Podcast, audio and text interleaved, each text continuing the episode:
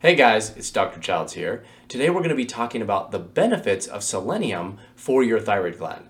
Now, selenium is important for your entire body, don't get me wrong. However, it's very, very important for your thyroid gland. And the utilization of selenium in the form of supplementation and, and things like that can actually enhance your thyroid at several different levels. So that's what we're going to be talking about today. If you don't know me, I'm Dr. Childs. I'm an internist, and I specialize in helping people with thyroid problems, hormone imbalances, and of course, helping people lose weight. So let's talk about our topic today, which is which would be selenium and the benefits that it has specific to your thyroid. So what I want you to understand here is we're going to go into these. We have six things here, okay? And these, and if you can't see the bottom of the board, I'll lift it up towards the end here.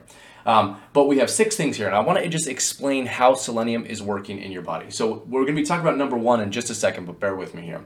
Now we're not going to get too technical, but what is happening here is that your body has um, certain uh, proteins that selenium are a part of. Okay, so selenium is a part of these proteins, and these proteins catalyze these reactions. Uh, certain reactions in your body, which we'll get to in just a second. And if you don't have selenium, which is Se here, it will slow down the process by which these things occur. So selenium is very important in helping these things go forward. That's really why you should care about selenium. Okay, so with that in mind, let's talk about how it's actually functioning or, or, how it's working for your thyroid. I think the number one most important thing is that selenium, along with just a handful of other important nutrients, by the way, so there are not many of these, helps convert T4 to T3. So I have the up arrow meaning it increases the conversion of T4 to T3, which is the most important conversion for your thyroid because T3 is the hormone that you care about um, in your in your body. Okay. Now, why this is important is because most people are taking T4 medication which means that that medication is not active. And selenium is involved in this process of taking T4 and converting it to the active thyroid hormone, which is what you want. Now, low levels of selenium make this process go slower, okay? So it still occurs, but it doesn't occur at the rate at which you need it to occur. Okay, so don't think that it's an on or off switch. It's not really like that. Think of it like a percentage. So if you have selenium deficiency, maybe this is running at 70%, but you can get it up to 100% or at least close to that, and that will improve how you feel because you're producing more T3. So probably the single most important thing that selenium is doing is helping this conversion process occur for your thyroid, by the way, for your thyroid. Okay, so that's number one. Number two is that it reduces, or at least has been shown to reduce thyroid antibodies. So yes, that, you heard me correctly. It actually helps reduce thyroid peroxidase and thyroglobulin antibodies. Now we actually have clinical studies and medical research which shows that this is occurring when people take selenium. Now, what you might hear or you know what other doctors might say is that well yes that does happen in some studies but in other studies it isn't universal okay so some studies show that it helps and some show that it doesn't but what i'm telling you is that doesn't really matter okay? And here's why. Selenium is relatively safe provided you use it in the right dose which we'll talk about a little bit later here. So it's a relatively safe treatment and it has the potential to help. So even if it only helps let's say 50% i'm just making that number up. Let's say even if that was 40 or 30% it's still worth it to try for a 20 or 30 dollar supplement which can potentially and has been shown in certain people to reduce their antibodies.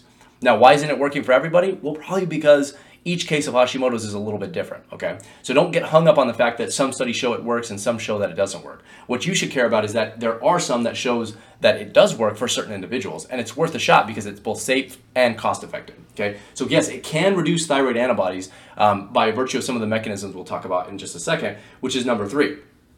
So the reason this is probably helping reduce your antibodies is because it's helping reduce thyroid inflammation.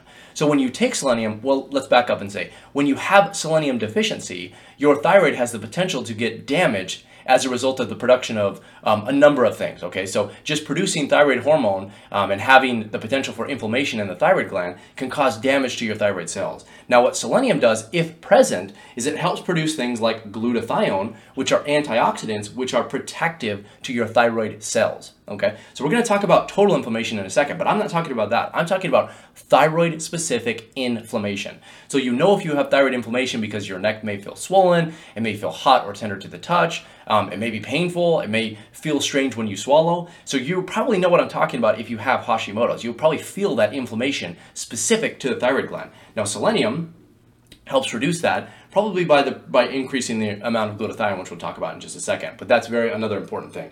Number four is that it also helps reduce total inflammation.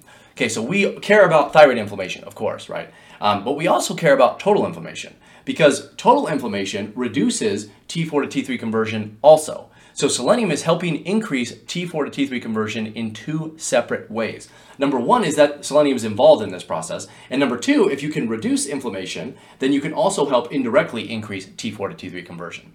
Now, again, the reason selenium is probably doing this is because number five, it helps your body produce something called glutathione, which is sometimes referred to as the master antioxidant.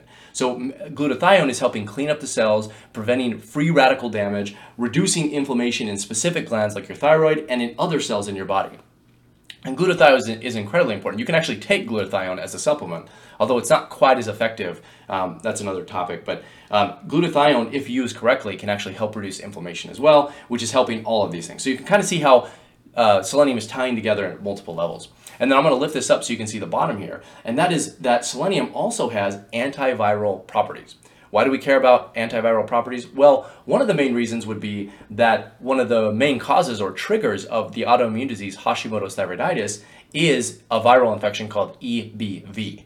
So we know that there are certain infections, certain viruses, but also bacteria can do this, that when your body has them, they can actually trigger um, autoimmunity and inflammation in the body.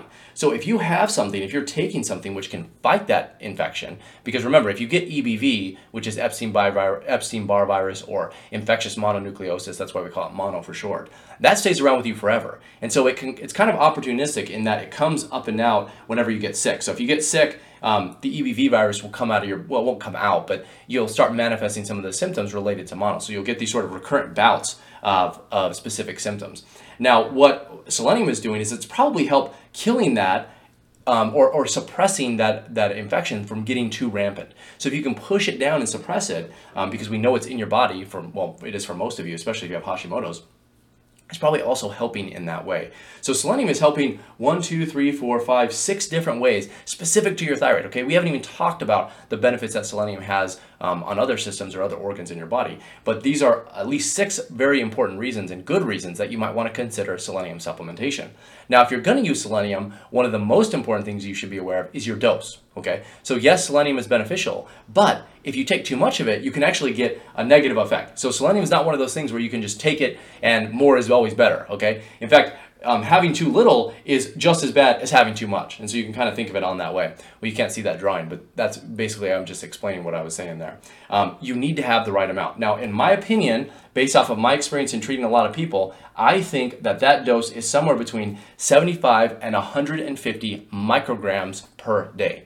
Okay, so that's per day. Now, I've included that dose in many of my supplements because as you may or may not know, I create supplements specific for the thyroid, and that's the dose that I recommend, and I have that dose in my supplements. Um, if you don't want to use those, that's fine. You can find it elsewhere, but make sure that you're finding it in that dose. Too high level or taking too much selenium can actually cause, like I said, problems here. So it can actually, instead of reducing inflammation, can cause inflammation. Another common cause of excess selenium is hair loss. So hypothyroidism, meaning your thyroid is too low, which can happen if your T3 is too low, can cause hair loss. And so you might think to yourself, well, if I take selenium, it will help increase my T3 levels, which is potentially true. But if you use too much, then it might actually drop those T3 and cause hair loss as well. So you have to really pay attention to the dose that you're using. Now, in the past, I used to recommend higher doses, somewhere between 200 and 400 micrograms. I've since retracted that and lowered it down just a bit because I think it's safer to go less, and you really don't need a ton of selenium to work. Okay, so I want you to be very careful. If you if you've seen this this uh, um, if you've considered taking selenium, make sure you're using the right dose. And if you've used selenium in the past, by the way, and you've used one of those higher doses, like in the 400 microgram range, or even higher, I've seen some people take higher, um, you might want to reevaluate the use of it and consider a smaller dose. So I want you to leave a comment if you've used selenium. Just give your experience below because I know again, probably many of you who are savvy about your thyroid know of the benefits of selenium. You may not know how or why it's working, but you know it is beneficial. So that's the, that's the takeaway I want you to get here. So just know that it is beneficial to your thyroid. But if you've been using it, leave your comment, leave your experience below so you can share it with other people so they can see just how effective it is. Also, if you haven't already, make sure that you download my free um, thyroid resources. I have a whole list of PDF resources which are completely downloadable and free. I'll have a link to that below. Tons of information that you can use. And if you found this information helpful, I think you'll really like that information. So that's all I have for you today. And otherwise, I'll see you guys in the next one.